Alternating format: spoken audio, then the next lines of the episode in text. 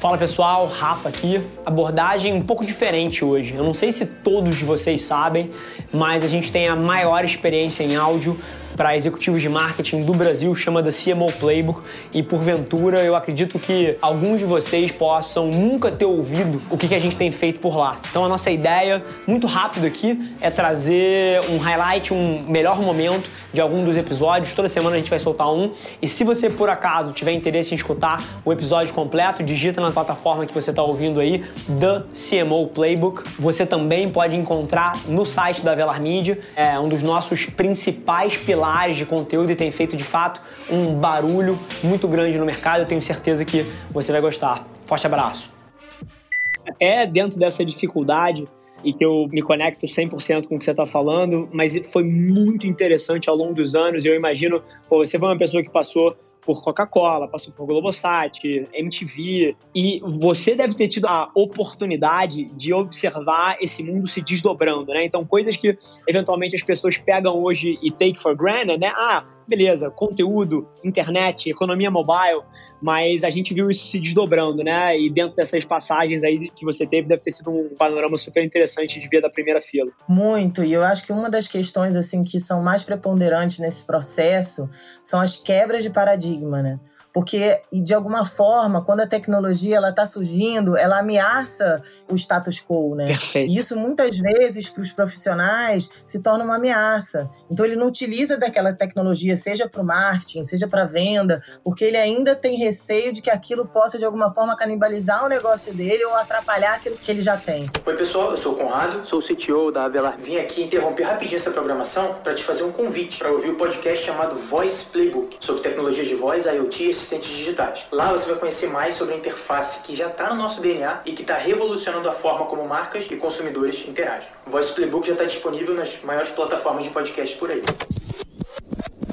Então, como profissional de marketing, eu acho que eu tive a sorte de passar por todo esse processo, iniciar minha carreira nessa área que era tão nova de mobile, em digital, que na época a gente estava aprendendo a fazer as coisas, para me transformar numa profissional muito eclética, né, muito flexível, que precise estar acostumada a fazer esses turnarounds para que a gente possa acompanhar esse movimento, porque senão você percebe que você está simplesmente jogando uma baita oportunidade fora. Perfeito. Porque, na minha visão, pelo menos, one man's point of view, não é sobre você pô, se apaixonar por redes sociais, ou você se apaixonar por OTT, ou você se apaixonar por TV aberta ou TV paga. É sobre você se apaixonar pelaquilo que o consumidor liga, né? E aí tá o ouro para você conseguir formar a opinião. Exato. É, Rafa, acho que esse ponto é essencial, né? Ele é importantíssimo. Eu acho que como premissa, e a gente fez isso nesse processo de migração, né? Eu continuo perseguindo isso em toda a minha carreira, é que eu não faço marketing para mim, né? Eu não faço marketing para alguém que eu conheço. Eu faço marketing para target e para o objetivo e para as pessoas que vão consumir o meu produto. Então, para que eu faça uma campanha, para que eu gere uma conexão, para que eu gere engajamento nesse meu público, nessas pessoas que eu estou querendo me aproximar, eu preciso entender elas. E aí é o que você falou, se eu entendo elas, eu percebo que elas estão no digital, que elas estão no mobile. Então, assim, na época, de novo, a gente trabalhava com plataformas que hoje nem existem mais ou que nem são mais usadas. Então, tinha o Orkut, o Second Life, a gente experimentou né, uma série de inserções de marcas de branded content na época, que nem era chamado de branded content, aonde a gente tentava aproximar nossa marca das pessoas, justamente porque a gente sabia que o jovem estava lá. Então, se eu queria me comunicar com ele, eu precisava estar tá junto dele. Acho que uma das premissas assim que eu sempre levo dentro dos meus projetos, né, dentro da minha carreira, independente da empresa ou do produto que eu estiver trabalhando, é estudar o consumidor, viver fazer o caminho que ele percorre. Então, quando eu estou trabalhando uma campanha para uma criança, eu preciso entender o que, que aquela criança está vivenciando. Eu não vou esperar ela vir até o meu site, as pessoas não vão no seu site. Eu vou até onde elas estão, porque assim eu me torno mais relevante para elas como marca, né? Porque eu estou presente em um lugar que ela já tem um engajamento natural, que ela tem uma afetividade que é relevante para ela. Perfeito, Lara. E até conectando um pouquinho disso, e eu adoro isso, e se deixar, sinceramente, eu fico o dia inteiro, o dia inteiro, falando de temas nostálgicos e de que formaram cultura lá atrás. Você falou de Second Life. foi um, um ápice aí da antecipação do, do que a gente vive hoje em dia em termos de relacionamentos digitais e, e experiências humanas dentro das plataformas. E assim, se deixar, eu fico o dia inteiro falando isso. Inclusive, pô, quando parar o período Covid, vou reforçar o convite para você vir aqui na agência, você vai ver a minha sala.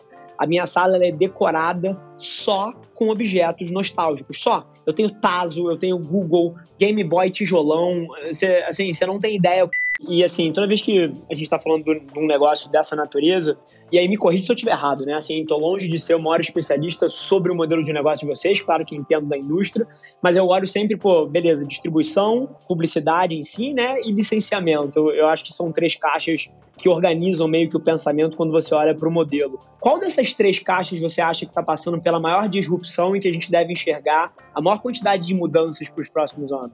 Assim, né, na minha visão, é a distribuição. A gente tem o linear, né? Hoje a TV paga é um nosso grande canal de distribuição.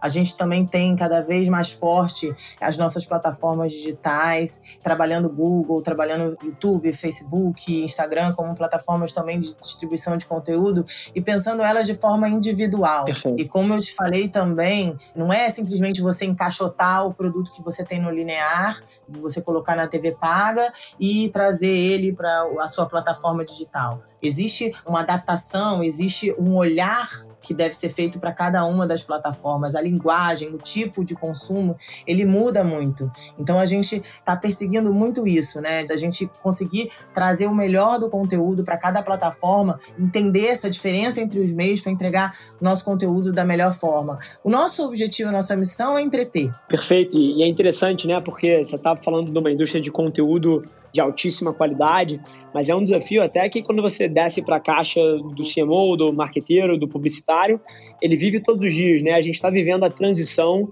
onde o, a propriedade intelectual, e vamos chamar, seja o filme de 30, seja o spot que você fez, ele era desdobrado para o digital e os executivos estão percebendo que cada canal tem a sua característica específica, né? A pessoa, na hora que ela está dentro do YouTube, ela tem um modelo mental específico de como ela consome informação. No Instagram, idem. No Twitter, idem. Pô, quando ela está numa plataforma de VOD, é diferente de uma plataforma pô, de TV. Então, é interessante esse desafio da gente ter que se adaptar a um consumidor que tem opções, né? Bom, gente, super feliz que você ouviu esse trecho do The CMO Playbook, o podcast da Velar Media. Se você quiser ouvir o episódio na íntegra, é só você digitar no seu player, como eu falei, The CMO Playbook, ou ir no site da Velar Media e procurar pelo episódio mais recente. Vai ser um prazer te receber lá na outra plataforma. Não esquece de se inscrever, sai episódio novo toda segunda-feira, trazendo um grande nome desse mercado para bater um papo comigo. E, sinceramente, independente de você trabalhar especificamente com marketing ou publicidade, eu tenho certeza que tem capacidade de agregar valor para qualquer executivo. Te espero lá. Um abraço.